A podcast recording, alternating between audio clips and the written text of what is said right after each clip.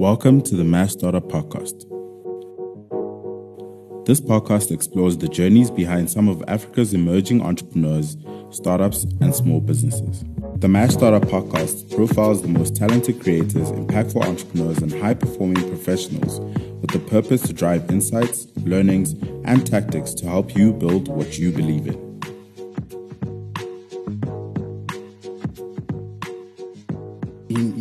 Life. Like this is not supposed. To, this is not how it's supposed to go. Bro, you just send him an invoice then. Literally, send him an invoice and be like, um, "Who was doing the therapy here?" so yeah, like that was that was a traumatic event. Did you guys speak about the the great urine debacle though? No, no, no. It was purely something. It's like like perform. It's like a performance coach. It was it was supposed to be a performance coach at work and dude, it sounds like you're overperforming if you ask me. You should have underperformed in that situation. Wait, do you have a performance coach? Oh god, I've been therapy for ten years. Are you kidding? I know therapy back to back. I'm never going to stop. oh, wow. Cost me a fortune. Do you have an I executive coach?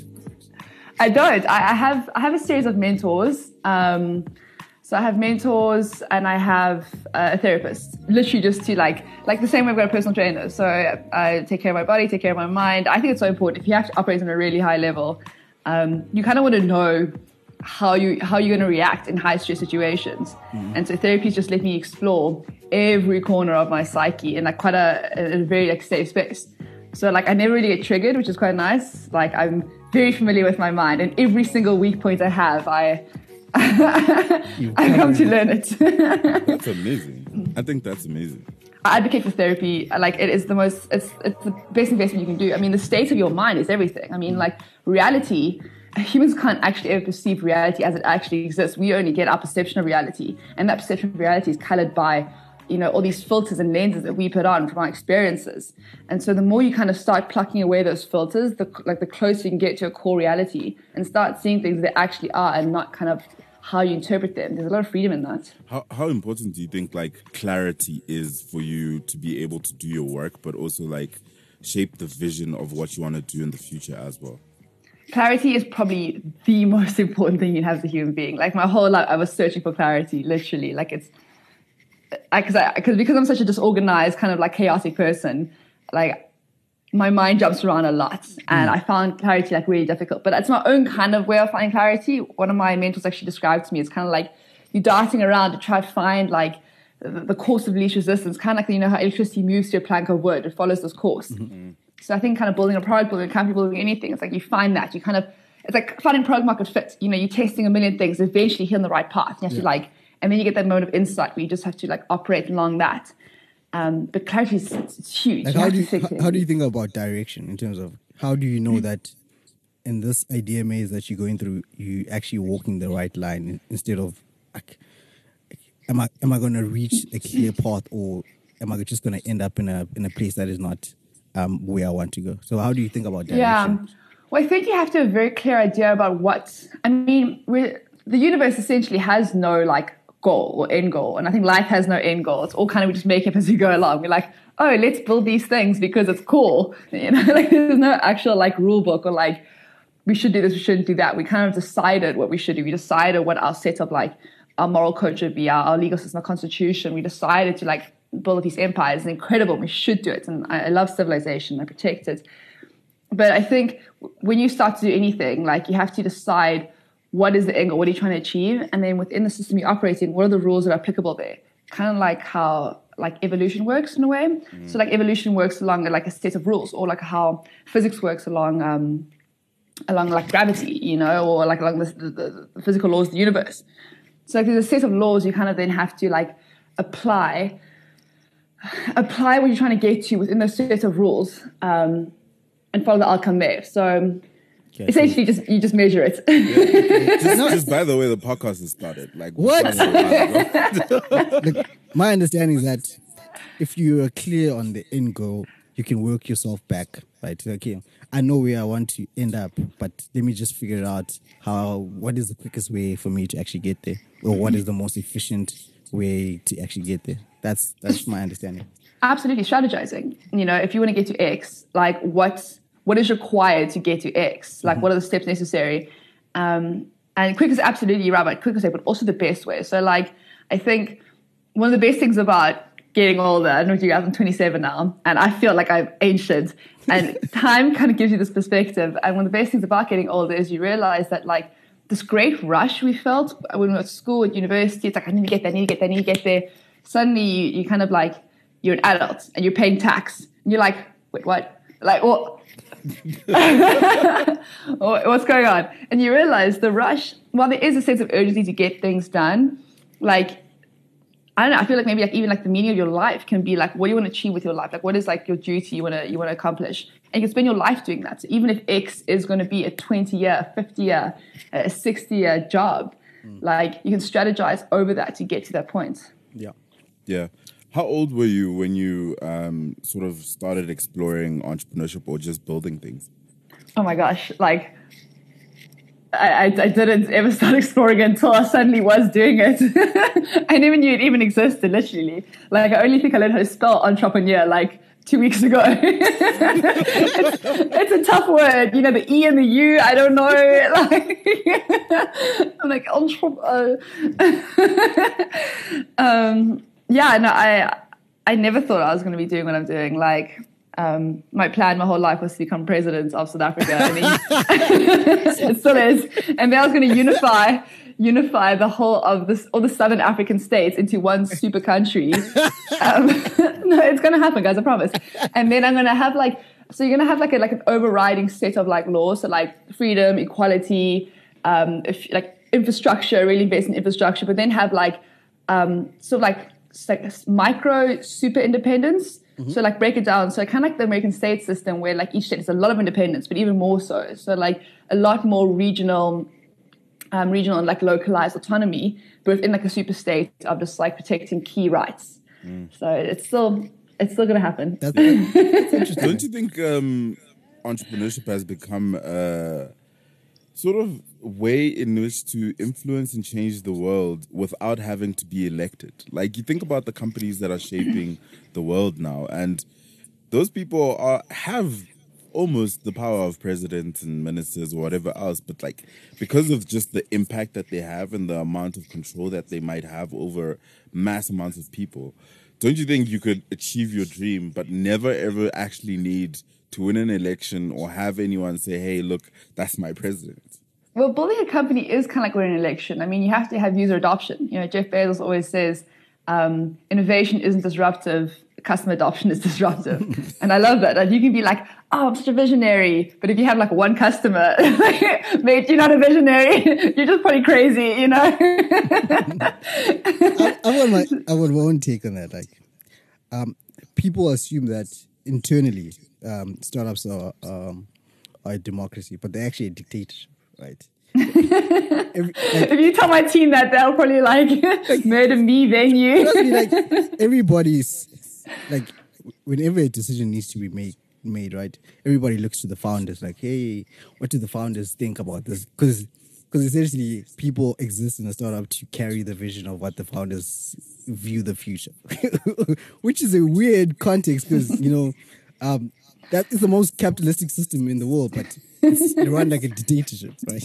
it kind of is like that, but in a way, like unless you can get the team behind you and have the team invested in the ideas, they're not going to do it. You know, not going to do it well. Mm. Like I think the most important thing you can do, and like as an early stage founder, is like hire people that are way smarter than you and way better than you, and like listen to them. So like everyone on our team like eclipses me by miles in terms of like ability and intelligence. And when they say, like, I think that's a bad idea, or this won't work, or do that, like I listen. And I mean, we had like really healthy debates. We've never made like a decision or gone gone down a path as a company unless everyone's been like totally stoked and totally backing the idea. Um, just because also if people don't feel, I think, invested and involved and be like, oh, actually, like I bought that. That was my decision to do that. I think they also won't bring their best to it. Like people have a degree of genius when they feel like like passionate or, or like they love something they'll bring this like spark of just like pure genius to something and i think you have to feel invested in a system to bring that spark mm. um, also i just want to say like i think mash uh, we didn't even get to introductions just because Listen, we just went straight into it but i wanted to say it's so cool to actually chatting to you and And Ububele, we've never actually chatted, like, we've only ever texted before. Yeah. So it's actually so cool to be chatting, like, guys. yeah. Don't worry about introductions. I told you. We'll this. do that we just later. winging- We just winging yeah, literally, we just. But I want to also go back to your question around um, the the question on the countries versus the the companies. I think that for a long time, companies and countries see the nation state's an interesting idea. I don't know if it's still relevant in the 21st century, but they serve different purposes. You know, like if you're leading a country, your duty is almost to the weakest in society. You know, you have to protect. Um, you think about the ideal human society, it's where the weakest are protected. So people feel like there's a good safety net, that like things will never get too bad. Which is a company, you're on the opposite end of the spectrum. In a way, you're kind of pushing the frontier. You're being like, let's go further, let's get better. And you provide products and services normally for like the wealthier in society, but then you get this trickle down kind of effect where like everyone kind of gets better. Like the advent of mobile phones, only a few people could afford mobile phones when they first came out. But as technology increased, now basically everyone has a mobile phone. So they serve almost fundamentally different purposes. But now I think with millennial and like Gen Z entrepreneurs, you're seeing a wave of like social entrepreneurship where most people aren't going to business being like, oh, I want to be a millionaire. Ha ha ha.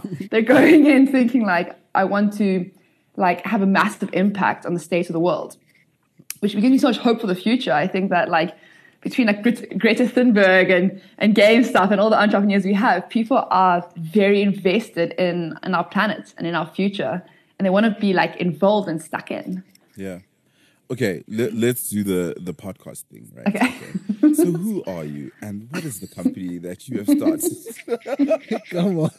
let's do, let's do the proper stuff, right? Because I do want people to have context and understanding, like um, the work that you've been doing, um, Yeah. and- but also the impact that it's had, but also will have in future. So um, let's definitely do the traditional thing. Um, I will start the podcast the way we started it because I want people to understand how good this was as it was, right? So um, cool. So please go into your intro. Um, so See, Alexander- it's not natural. it's not natural. I'm just like, oh, uh, uh, uh, uh. I am a machine. You're gonna realize now that I'm actually a robot pretending to be a human sent here as an experiment from the Chinese government. Quickly, comrades, code red, pull me out. Cover has been blown. I've been found out. Two weeks later, there'll be a new founder of Digs Connect, literally, and it'll be Putin. But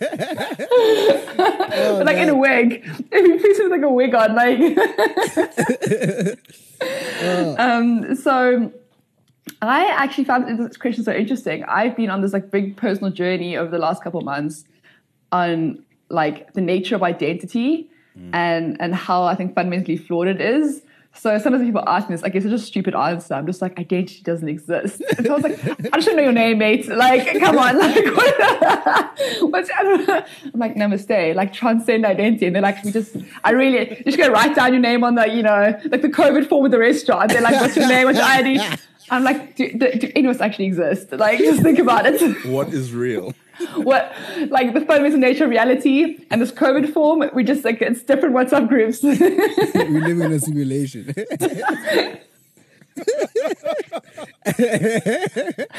oh but I guess I guess I um am a, a South African woman who woke up one day into the fact that I was running a startup and and it's yeah and it's been really cool it's been really rad Tell us more about the startup.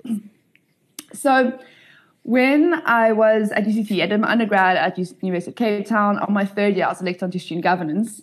Um, part of the whole plan to, you know, the super, the super country. um, I was elected onto student governance, and my role is called the Day Students Coordinator. And the Day Students Coordinator, your constituents are basically all the students that aren't in university residences. So, in South Africa, um, you had it in 1994, like this like opening of education. Like universities opened up, and before they previously only served like a tiny portion of South Africans, like 10% of the population. And then Nelson Mandela had this like this mandate of like we should educate everyone, and it was like it's incredible, like opening up the gates and the access to education. But while the university numbers grew, the infrastructure didn't grow commensurately. So there was like a big lack of just like infrastructure to service all like the new students coming through. Um, and so you see like the numbers going up, and then the number of beds actually didn't increase on campus. Of course, I didn't know any of this at the time. I was just sitting, you know, in my SRC office. And as you all know, like every year in January, those newspaper headlines come out saying that students are homeless, students are sleeping in lecture theatres, they're sleeping in bathrooms, um, they've got nowhere to stay, and like it's it's crazy. It's across the board. I mean, students will like arrive at university and they've been like told that like you know often they're the first in their families to go to university to get a higher education, and they're so excited. And they arrive there and they've got like nowhere to go. They've got their bags and they're like, where am, where am I sleeping? You know, like where's my home? And like it's hard enough going to university, but now like you haven't got a base for that. It was difficult. So I'm in a little SRC office and there's like this queue of students out the door and they're like, we need a place to stay. Like UCT has 30,000 students and only 5,000 beds in residence. So there's like a lot of students looking for a place to stay. Mm.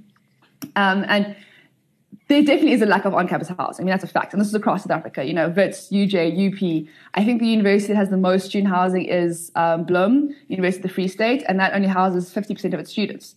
So like across the country, there's like a massive, massive deficit. But I don't think it actually is in the university's mandate to necessarily build the infrastructure. Um, because what, what started happening in the markets, and this is another reason why I love South Africans so much, is everyone is so plucky and entrepreneurial here, is that people realized there was this need and they started they, they started sort of coming to the coming to the table with this. And so private South Africans started buying properties and renting these out to students. It's all been very informal though. No one's ever really spoken about or documented this process.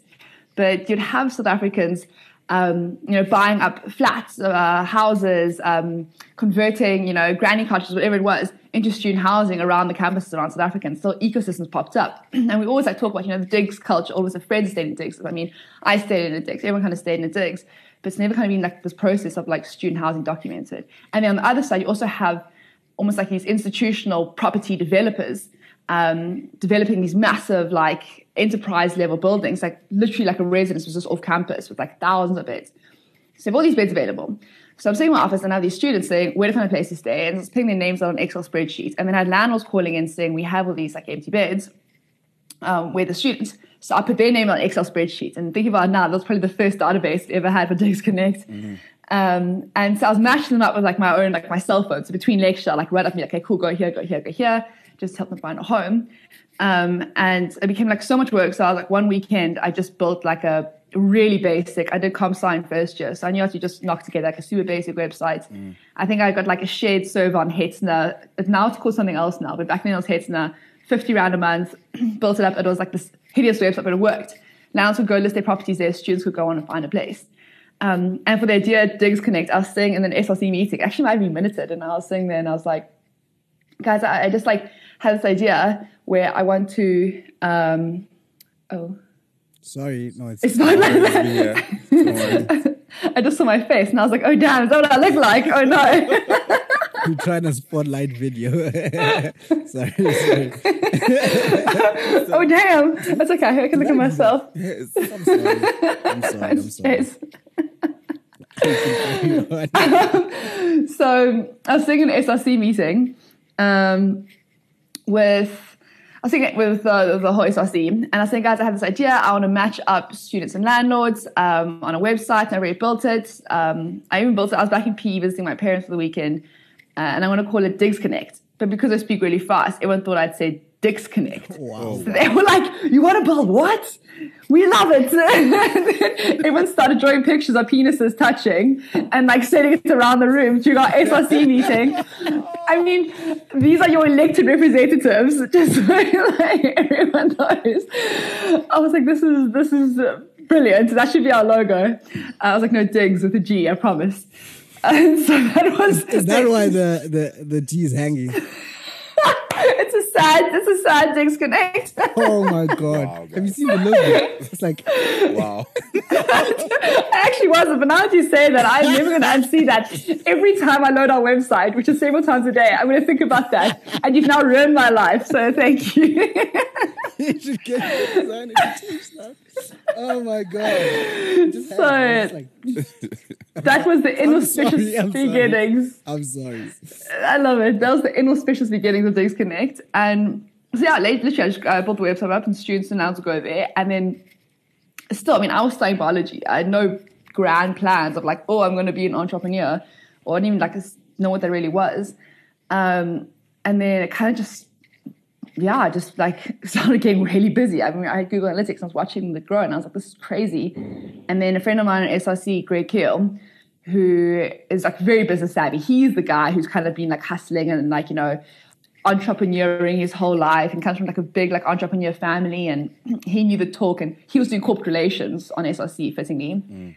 Um, and we were friends and he kind of saw opportunity and he's like, I think you should make a business. And I was like, I don't even know what that means. And then so we kind of registered the company, launched it, and yeah, launched in Jan 2018. Um, and it's been like the most crazy, incredible, fun, like extraordinary journey. Like I think building a company is almost like having a child, and you kind of like you you create this thing, but then you watch it kind of grow almost independently of you, and it takes on this like personality in this life, and and means so much to so many people more than yourself. And on the one hand, you want to protect it and kind of like look after it and be like, but it's my thing. On the other hand, you kind of have to let it go mm. and just be what it needs to be. What yeah. would you say is like how to uh, build that sort of balance between protecting it and keeping it as your own, but also letting it grow and letting it grow mm. independently of you?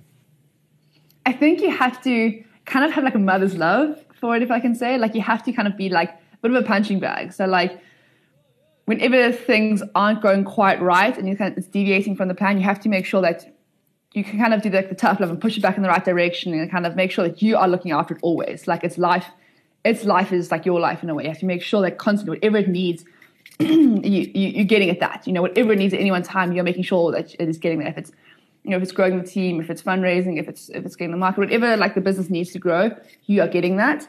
But when it needs to be something else that deviates from your vision, but it needs to kind of be that you have to kind of let it be that. So it's loving it more than yourself, I would say. Yeah. Like I like I want to know like the process from going from a like a product to a company because you went from you know just matching people via a spreadsheet to having a website to revamping the website to you know configuring the website to to be interactive to having an onboarding session to for for tenants and um, and landlords. Like, can you can you just take us through the process of how do you move from just um, a simple idea on a spreadsheet to a fully fledged product to a fully fledged company and growing?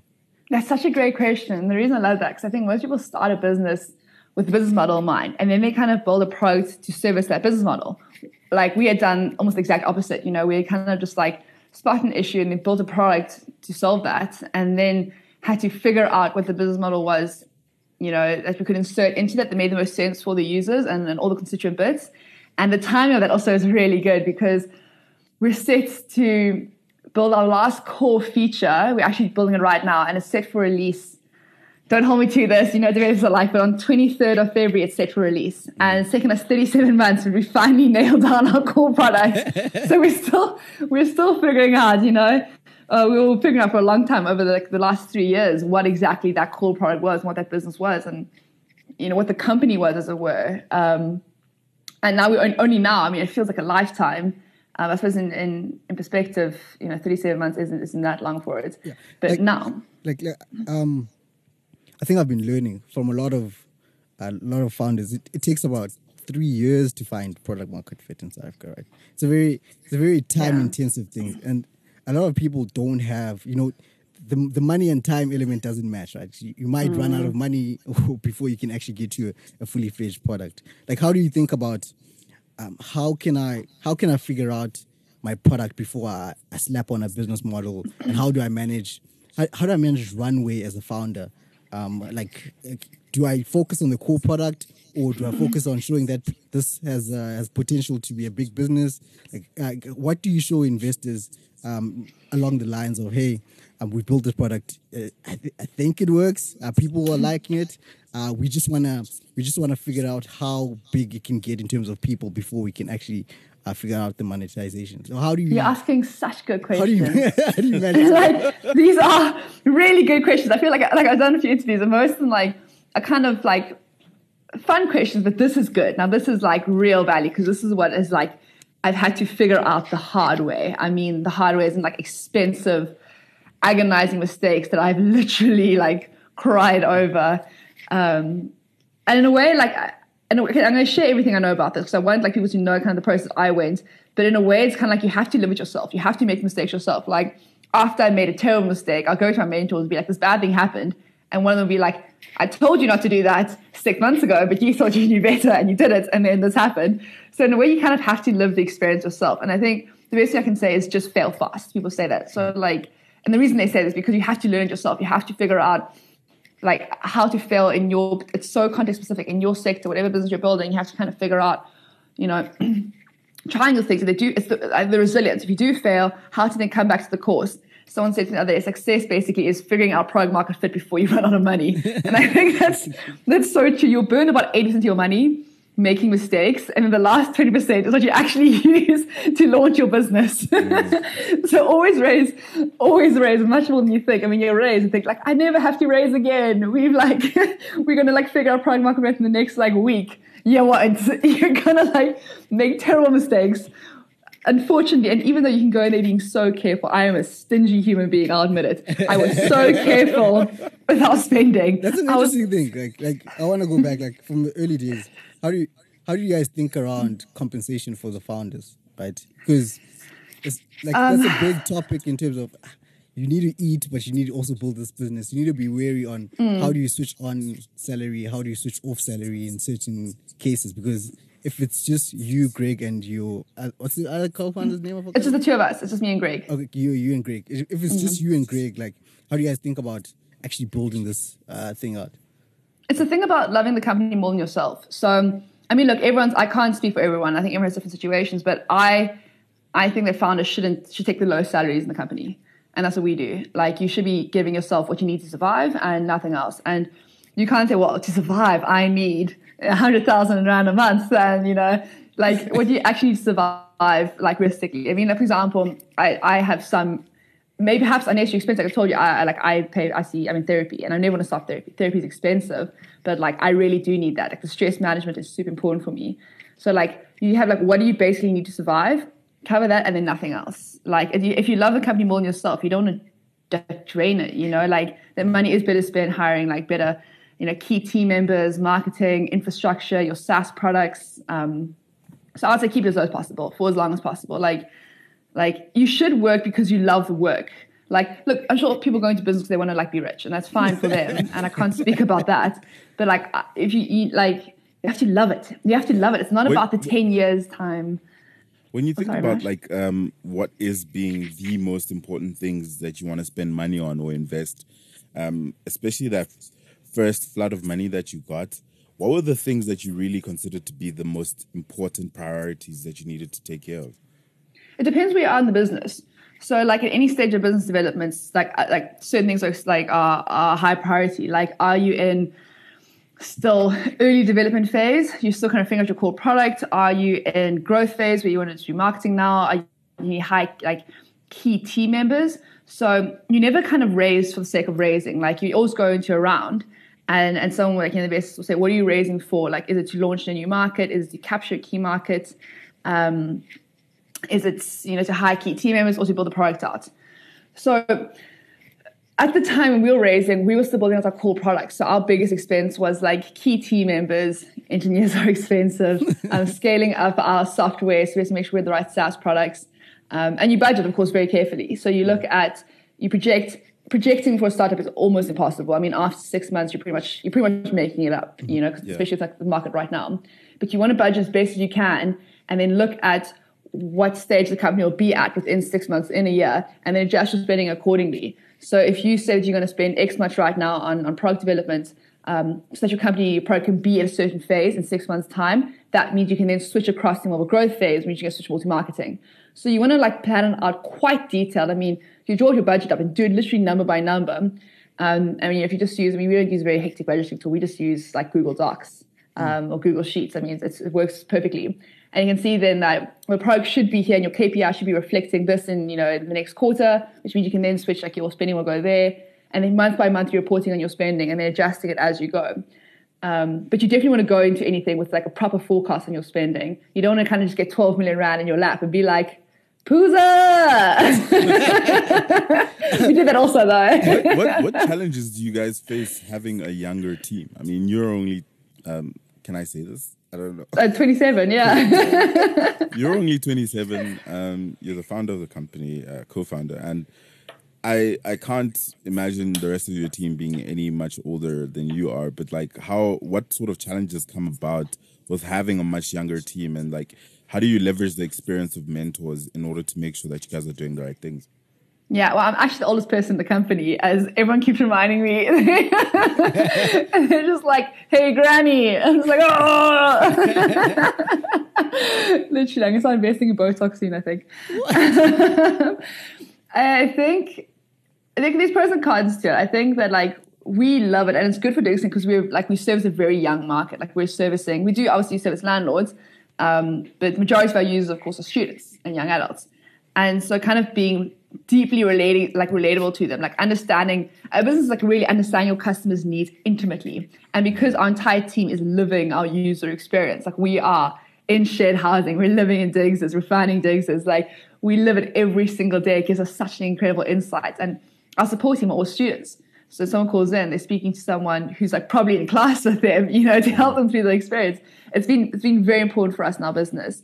In terms of the knowledge deficit, it is a big issue, um, and that's why when we we raise our investors, money's just one part of it. You know, you want to have access to if you're young, chances are your network isn't that great. So you want to have access to like a really good network because at the end of it, it's not obviously it's what you know. You want to have a good product, but who you know helps a lot. Like if you want to try and get a partnership with someone and you walk in the front door, you have to beat your way through, you know, kind of all like the gatekeepers before you get to your decision maker. Whereas if you have the right networks, you know, you call the MD of the board and you close the deal in half an hour. Yeah. So like investors that bring access to networks, age brings access to networks. Chances are your friends are in high places which can help you, like you know, get deals done um, the knowledge deficit is is a problem when it comes to kind of making decisions. For example, like I mean, a, a stupid example is like we we had to get a CRM because um, we'd spent a long time kind of trying to build our own internal one, and it was a waste of money. So we just try to get another one, and like weighing up these decisions and knowing how to use one for someone who'd been working in a company for like you know 10, 15 years, they'll be like to X, Y, and Z and sorted.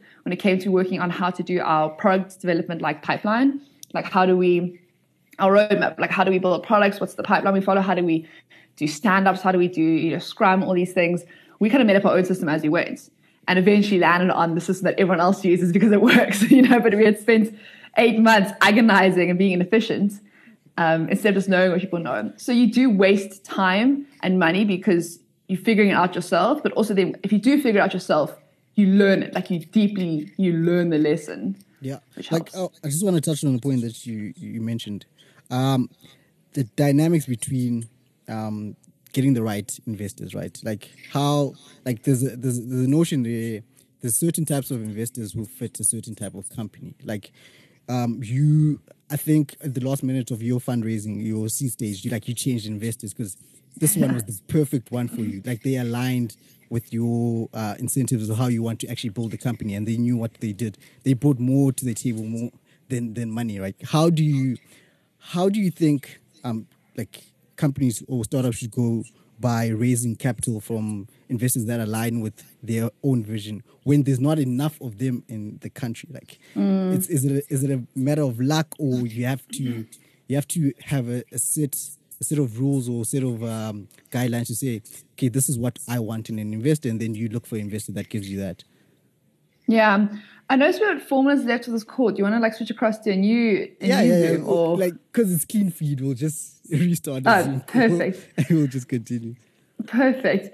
Um, so with us on Digs Connect, with our investment round, like I think, yeah, like the VC market in South Africa is still like it's it's like it's early early days, and you're right, there aren't a lot of VCs out there, and so finding the perfect fit, I can imagine, can be difficult. If you got like whatever sector you're in, if it's prop tech, ed tech, you know, fintech, health tech, whatever it is, like some some investors are very specialized on that. I think most investors like actually aren't super specialized here just because there aren't a lot of them. So you see they do take a broader a broader sweep on. Like business partnerships statistically last longer than marriages. So you're looking for a lot more than just money. You really are. Like and because it's a long journey, you're gonna be with people and through hard times. I think especially last year, a lot of a lot of investor founder relationships were tested. People had to make very uncomfortable calls. You know, difficult I, conversations were had. remember, remember that bridge loan we talked about? I think I need it It's now. time. Clause 16 in the contract. It's time to. Uh, Can we do a series A? um, so you want to have those strong relationships and and it's tough to know it's kind of like dating in a way you know you meet you meet someone and you kind of feel like is this the person that i want to walk this very long journey with?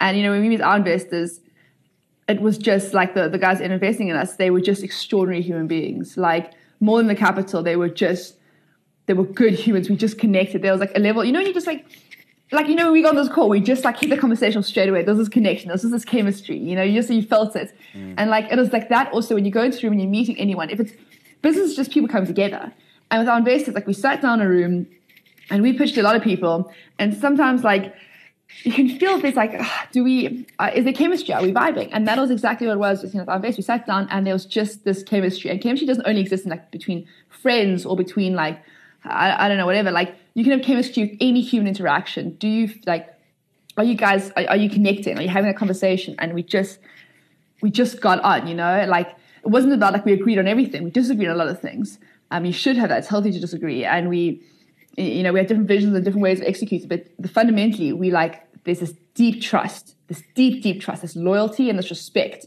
that you know we shook hands in a deal and that was the deal. A lot of what i know about how to conduct business i've learned from them. Um, they've all been businessmen for for for a long time for many years and i learn a lot from them but that that was the fundamental of it. The relationship was built on a deep core of of respect trust and loyalty and everything else you know like the, the money and the networks that kind of came afterwards Yeah. I think Um, we so cut off the- from it. Now I'll, I'll send it. I'll I'll just send it via WhatsApp. And yeah, but we can continue the conversation on clean feed with just audio, if that's okay. okay Okay, cool. Whoa. yeah, we can go. Like Are you Oh. still there? We still good? yeah i'm still here Okay, cool. it's gonna take a minute to just uh, convert, so we can just carry on. okay, cool. no stress You can go. What question? Yes. Oh, what? I got stuck. Guys, Stuck this with- Zoom, we just trying to sort out a Zoom situation. Okay. Whoa. Okay. Cool. Um earlier on when we were talking um around the sort of things that you have um that are part of how you stay focused, um, how you keep your mind clear um and calm. You mentioned something about not being triggered, right? Like having therapy, having a phys- physical trainer, um how do these things you know first of all like can you please chat more about the things that you have in place just to keep yourself okay and then more than that um, what do you think other founders should be doing to make sure that they have a right the, the right mix of people but also the right resources to make sure that they're okay in, enough to actually go on this journey Yeah. Um, so building a company is like obviously without saying obvious, it's really hard. you know, like there's a lot going on and, uh, all the time. There's like a huge amount of stress, and you just have to work a lot. Like you have your, your output the output required is extremely high. Um, and also it's a privilege. I mean, you're in a position where you're influencing, um, you know, you're influencing so many people's lives. Um, it's so weird talking to like a mic. Sorry, it's just I'm just like watching. the, the, the I'm watching my voice go up and down, and it's like it's so weird. Sorry, Thanks. we'll be back in a minute. so we're talking to him like, um, also it keeps going into the red. Am I very loud? Whenever I talk, it goes into red as in like you're screaming mode.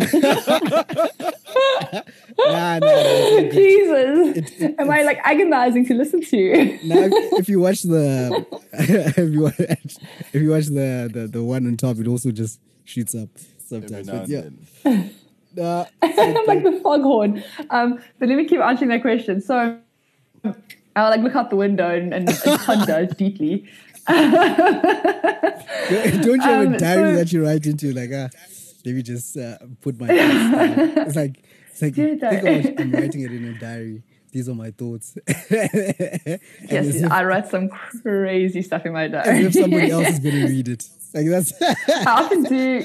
I actually sketch mostly. Like I find my thoughts. My thoughts are verbal, but I sketch a lot, and I do like a lot of arrows, and I connect ideas, and I like circle things, and it looks like like CSI Miami. You know, they're like on the wall. They have like the strings connecting different pictures and like trying to like mm. solve the case. Mm. That's like my diary. It's like ideas circled and like connections between things. But like answering the question around around like um, you know kind of how to construct your life. I think what you want to do is you have to kind of take like you have to take care of your limbic system. So like if you want to have like extremely high outputs and you want to like perform on a really high level because like you first you want to do that. You want to build this company, you want to do something extraordinary, and also you feel like it's this duty. Um, and it's this privilege, it's extraordinary privilege to feel like you're in this position where you can create this thing and it's gonna like have hopefully a really good impact on your community and the world around you. Um, and that means that you, to do it well, you just have to have like a really high output. Like you have to work a lot, you have to enjoy working a lot, but also as a human being, you are constrained by like your limbic system. So you- like your brain can only be subject to so much adrenaline and stress before it starts to just get like overheated in a way. Um, you have to take care of your body, so you just have like a nice kind of like um, like a chemical bag to operate from because we are like as much as you can as much as you can like over intellectualize and, and be like a very cerebral human being, we are still like in these like chemical bags and they're beautiful, but like you have to kind of like take care of that and have like a baseline. Yeah. So I think there are a few like fundamental like biohacks that you can do um, to kind of get to that baseline. Let me quickly open up the Zoom link Okay. and then carry on from there. Like I just uh, have a question in terms of you're probably what in year three of a ten to fifteen year journey. That- It's that's what it sounds like. It's like, like you are fully invested in building this for a very very long time. Like how do you think about pacing yourself in terms of um, the vision that you want for the business and uh, and where you are now? How do you reconcile the future of where you want to go and the present in terms of what you're building? It says you must let me into the room. Okay. Hectic. Sorry, I've been left out. let me in. You know that meme from Let me in. Uh, Nash is gonna have a Join. terrible time editing this podcast. Oh, this is gonna be bad. it's gonna be so bad. You're gonna have a terrible. Terrible to edit. Did you get it? No. Yeah. What? Okay. There we go. Okay, cool. And it's gone quiet. Don't look at my face. It looks like a mugshot.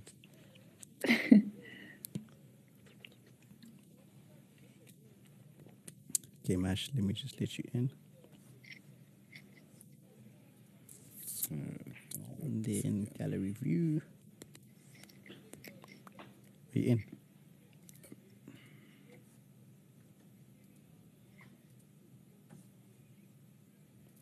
Everybody muted.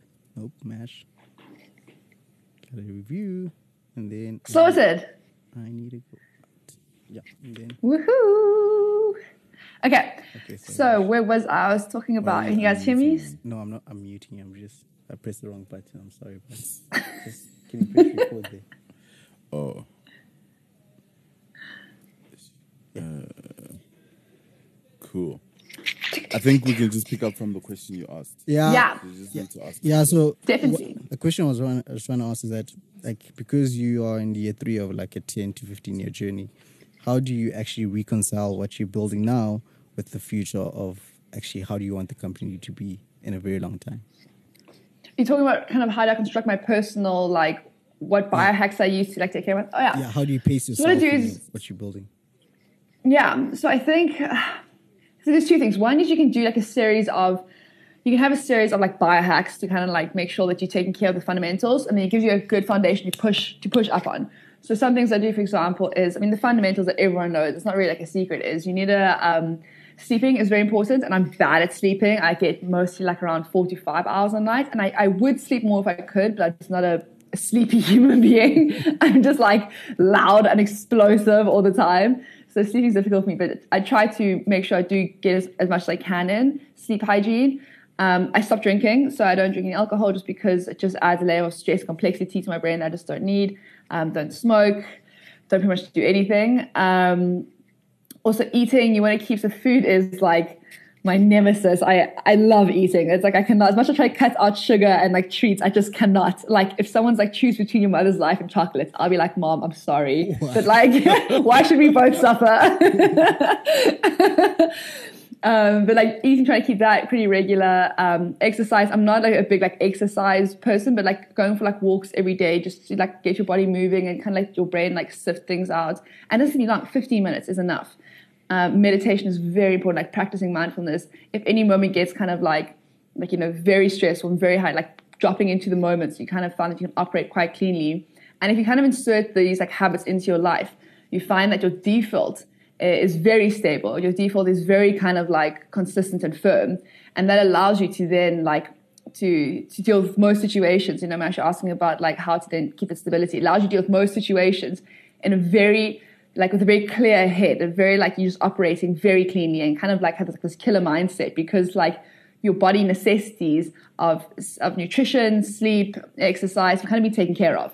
Um, take multivits, um, and also, if you can't do it yourself, it's worth investing in, like I said, in therapy or whatever you need to kind of make sure that that baseline is just kind of like very stable.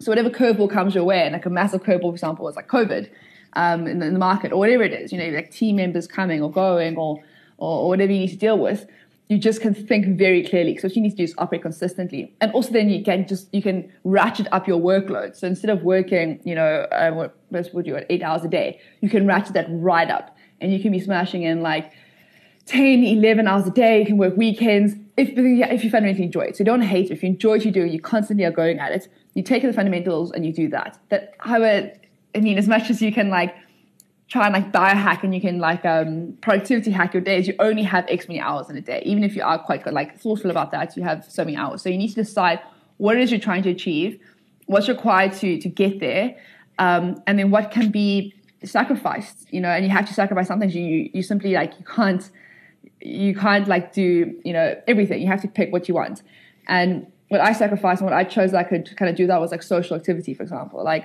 like i'm not a very social person i really enjoy being alone um, socializing is wonderful like connecting to human beings i think might be the meaning of life like it's beautiful to do that but like but like like social gatherings i've been to a club five times in my life um, just like big social groups and like dinners and like it's really fun and enjoyable, but it's it takes a lot of time. So this isn't for everyone, obviously. Some people like for some people like other people are their happiness and their joy. And I'm saying you should if you want that, absolutely choose that. For myself, I chose to um, just not socialize. I mean, I have maybe one like I'll pick like one social, completely non-work related or, or business related thing to do a week, um, and I'll do that.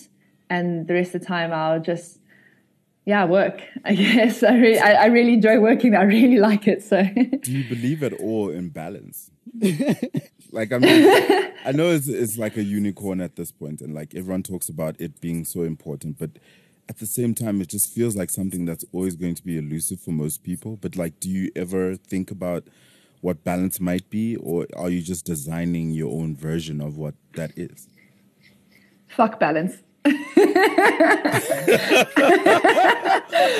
think I think that I think that like life is you know we think we have time, but I think we actually don't. Like time is extremely fast. Like there's so much that we can do and explore and build and like there's so much like development we can do for like not only for like ourselves but for the world around us. I don't know, I look around the world and you can see like life's this extraordinary gift. It's a privilege to be alive and to work for the benefit of like helping other people and like there's so much we can do to push humanity. So much development we can do. There's like this this massive like duty that I feel to just like to do that.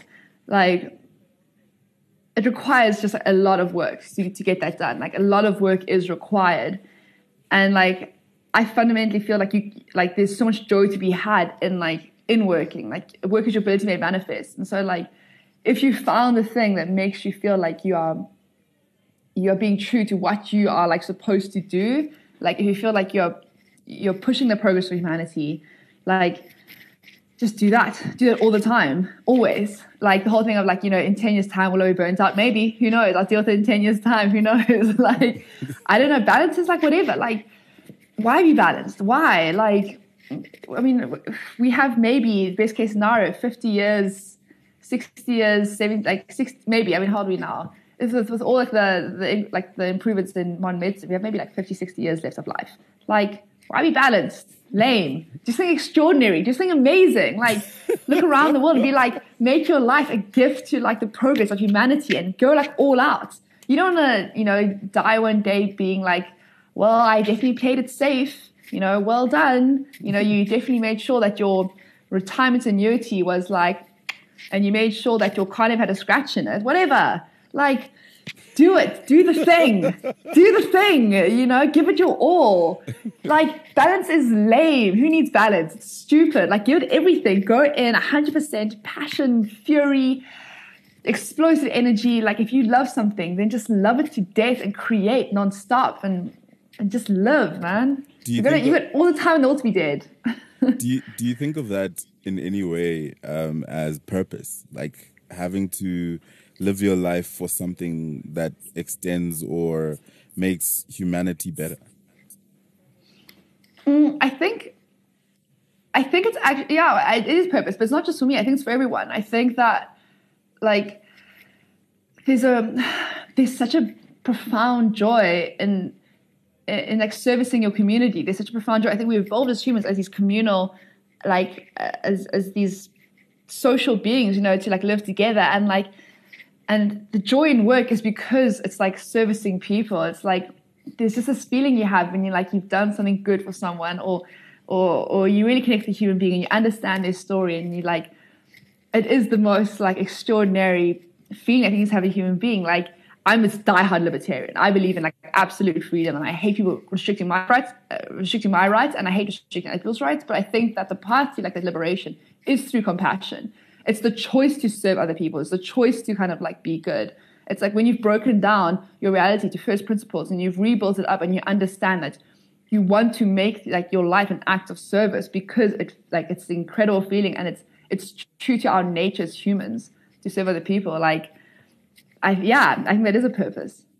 Yeah, that's amazing. I think that's amazing. Um, I, think about like um, South Africa where we are now, and I worry that not enough people are thinking in that way where like you really want to make sure that you have an impact on the world that's positive and meaningful. But obviously like there's also the reality that most people just don't have that um, space or room to be able to do that. But what do you think um, would be a really great catalyst for getting people to become builders to dedicate themselves a lot more to trying to do things that really matter? Like um, what can we do as a society to make it better and make it like easier for people to want to dedicate themselves in this way um, to furthering each other I think there's two things. One is that a lot of people in South Africa are suffering. Like there's a there's a large degree of poverty in our in our country, and I think that requiring acts of service from people that are you know kind of trying to survive is is asking too much. Mm-hmm. You know, I think that it's hard to be gracious when you're suffering. You know, it's hard to kind of it's hard to give when you feel like you you haven't gotten, you know? Mm. And so I think the first thing is we do need like we're still at a stage where we need massive like macro intervention. Our macroeconomics are very important. And I think taking care of our baseline is important. We need to we need to take care of like the baseline. People shouldn't feel like if they fall, they hit the ground. We need to make sure there's more of a cushy landing with like basic services. I'm a big believer in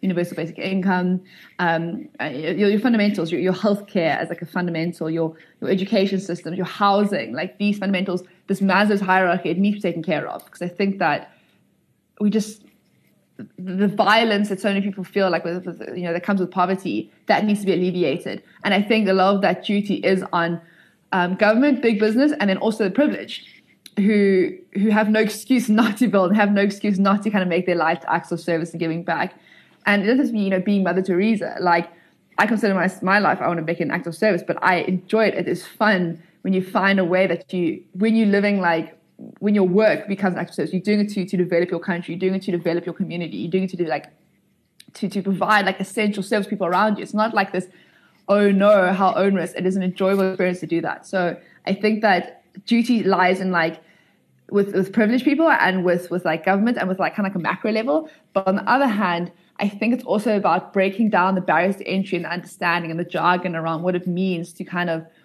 um, to build, you know, and to create and to become a creator, to become an entrepreneur. I think that like, I think that, and I'm so excited, so happy that we're creating all these. Like, there's been this this uptick in interest and all you know podcasts and articles being written about what it takes to build companies.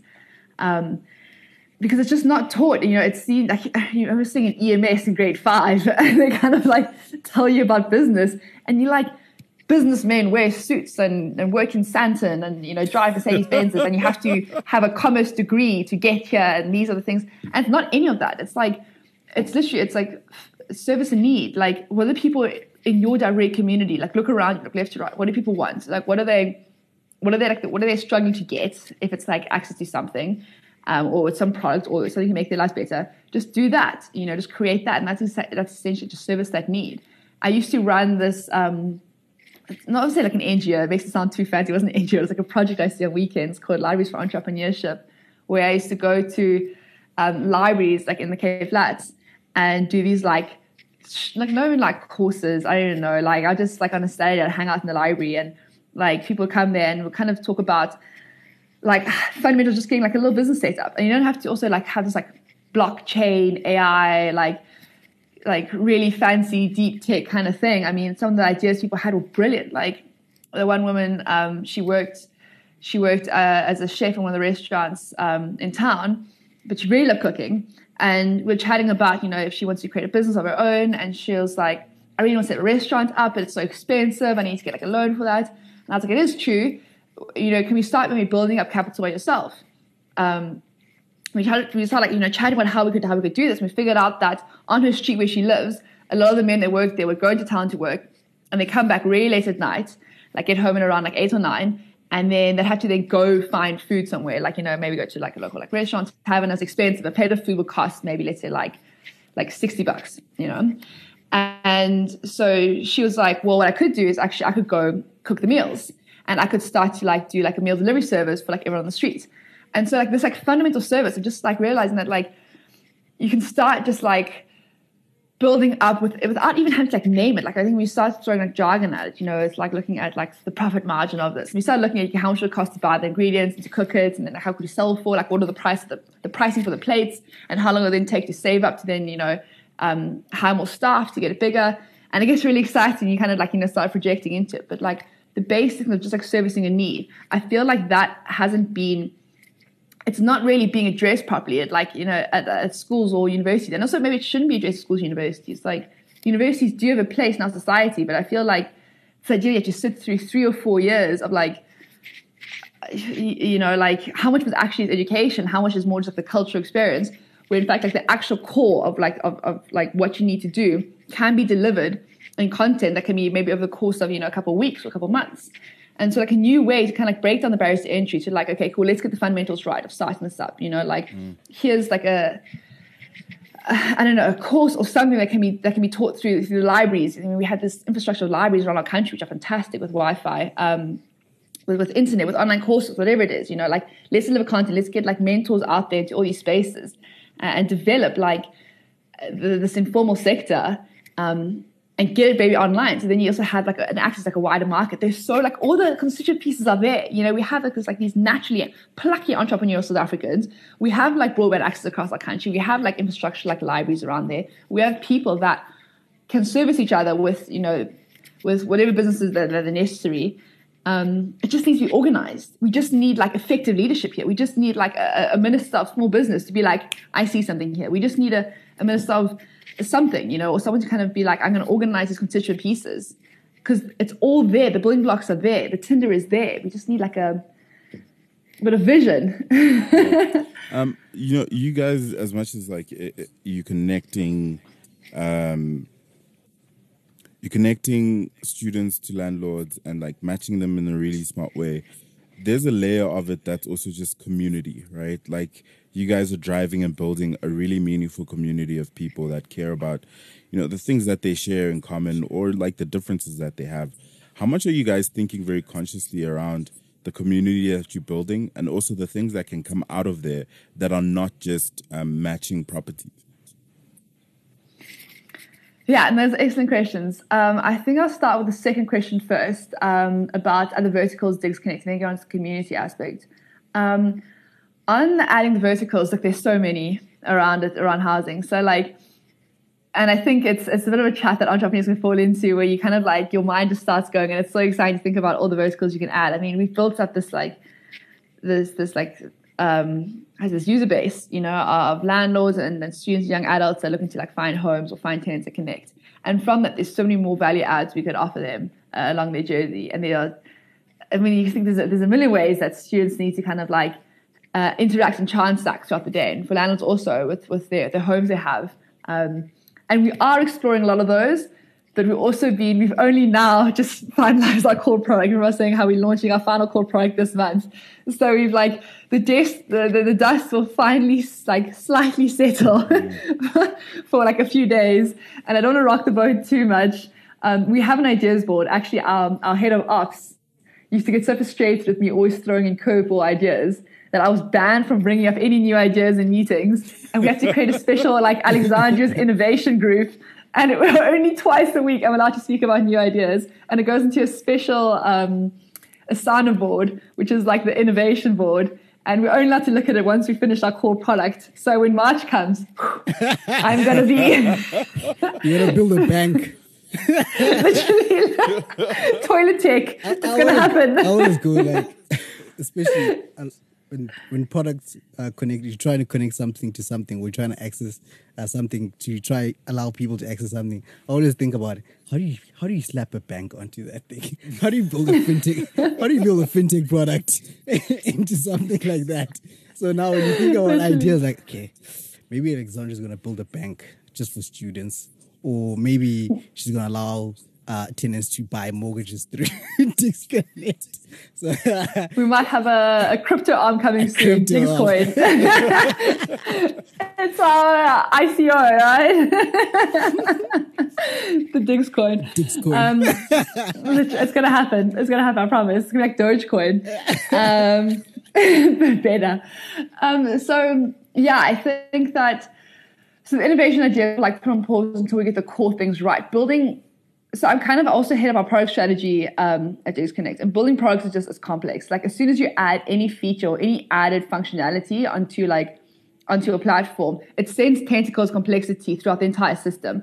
And if you want to have like a really tight UX, you need to just think through all the ways it'll affect you. For example, like this this big feature we're releasing now, like every bit of functionality that is required at a minimum, like the MVP of the feature, you have to have like a button here to to you know to um, so users can take an action that action will then trigger off, you know, like the emails that get sent, and it just these like these ripple effects. So I've just become a lot more cautious now uh, when it comes to architecting systems, when it comes to adding new ideas, because it does affect the architecture fundamentally. And you can just keep adding things on and go mad, but then like because those tentacles of complexity come up in ways, and you haven't thought about how it'll come up along the user journey, your user will face like a bad user experience, like something unexpected will happen, or something will break, or there'll be some bug because I mean bugs are inevitable that'll come up. So to have a tight I think a really tight, slick UI and UX, you need to slowly unravel the core the core functionality and understand the complexity of the system so that when you add new functionality or new feature or a new vertical, which is huge, um, think of how it'll affect that. I remember one of my early mentors said to me when we started launching in new cities, we started in Cape Town, and then almost overnight we were in Pretoria, Joburg, Midrand, Durban, Bloem, P, Grahamstown. And he was like, I think it's a really bad idea to launch so fast. Like you should slowly roll out. And I was like, well, we like our functionality allows you to add a listing anyway. He's like, you mm. should think about limiting that. And you tell an entrepreneur to limit their growth, they'll be like, How dare you? We're just like take off. but you know, in hind- again, in hindsight, I had to learn this myself. He was right. Like anything requires like is is is complex. You know, if you want to do it well, you need to do it slowly because otherwise you lose control of it. And when we started launching all these new markets, like there were like I thought I knew what would happen, you know, if we launched a new market. Like, oh, okay, we need to like change these things, allow this functionality, um, update our, our map spending. So like the things just go like there's a lot of like things start arise that you hadn't thought of. There's always like edge cases. And often these edge cases aren't a big deal, but sometimes they'll be really hectic. Like let's say you haven't capped your spending properly on like your your maps thing, and then you get like a huge bill from Google because you hadn't thought about all the new requests that will be coming through. So, yeah, so focus is important. And then the first question you asked, I've completely forgotten now. Oh, wow.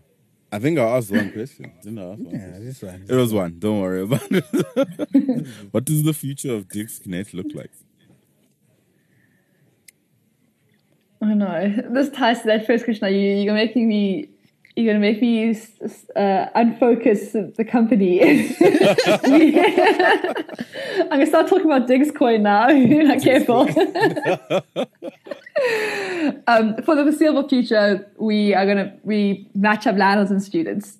Um, it really is about getting that absolutely right, like having that be the best possible experience. There's there's something just about like an extraordinary experience. I mean, Brian Chesky talks about a lot the 10 star experience when mm. a product delivers its core value beautifully, like beautifully, beautifully, beautifully.